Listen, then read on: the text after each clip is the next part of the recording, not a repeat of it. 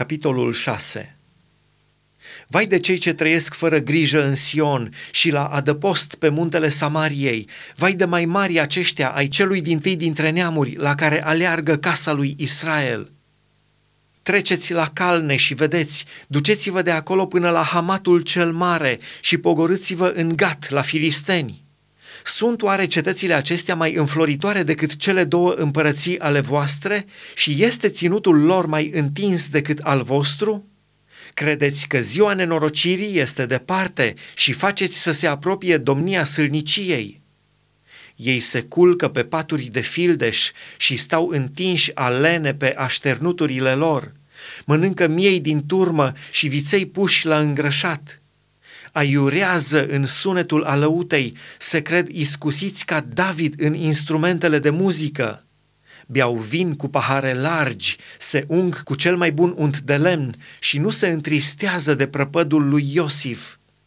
De aceea vor merge în robie, în fruntea prinșilor de război și vor înceta strigătele de veselie ale acestor desfătați.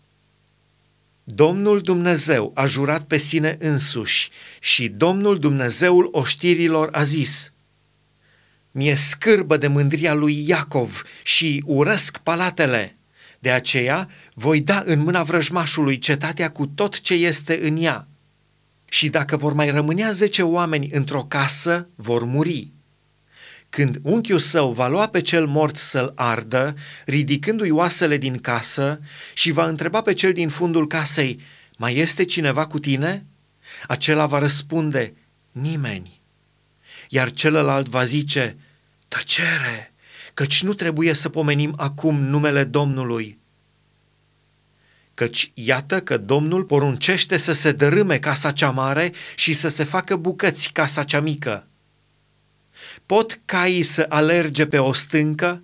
Sau poate cineva să are marea cu boi de ați prefăcut judecata în otravă și roada dreptății în pelin?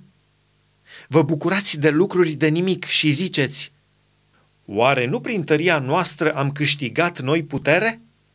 De aceea, iată, voi ridica împotriva voastră casa lui Israel, zice Domnul Dumnezeul oștirilor, un neam care vă va asupri de la intrarea Hamatului până la pârâul pustiei.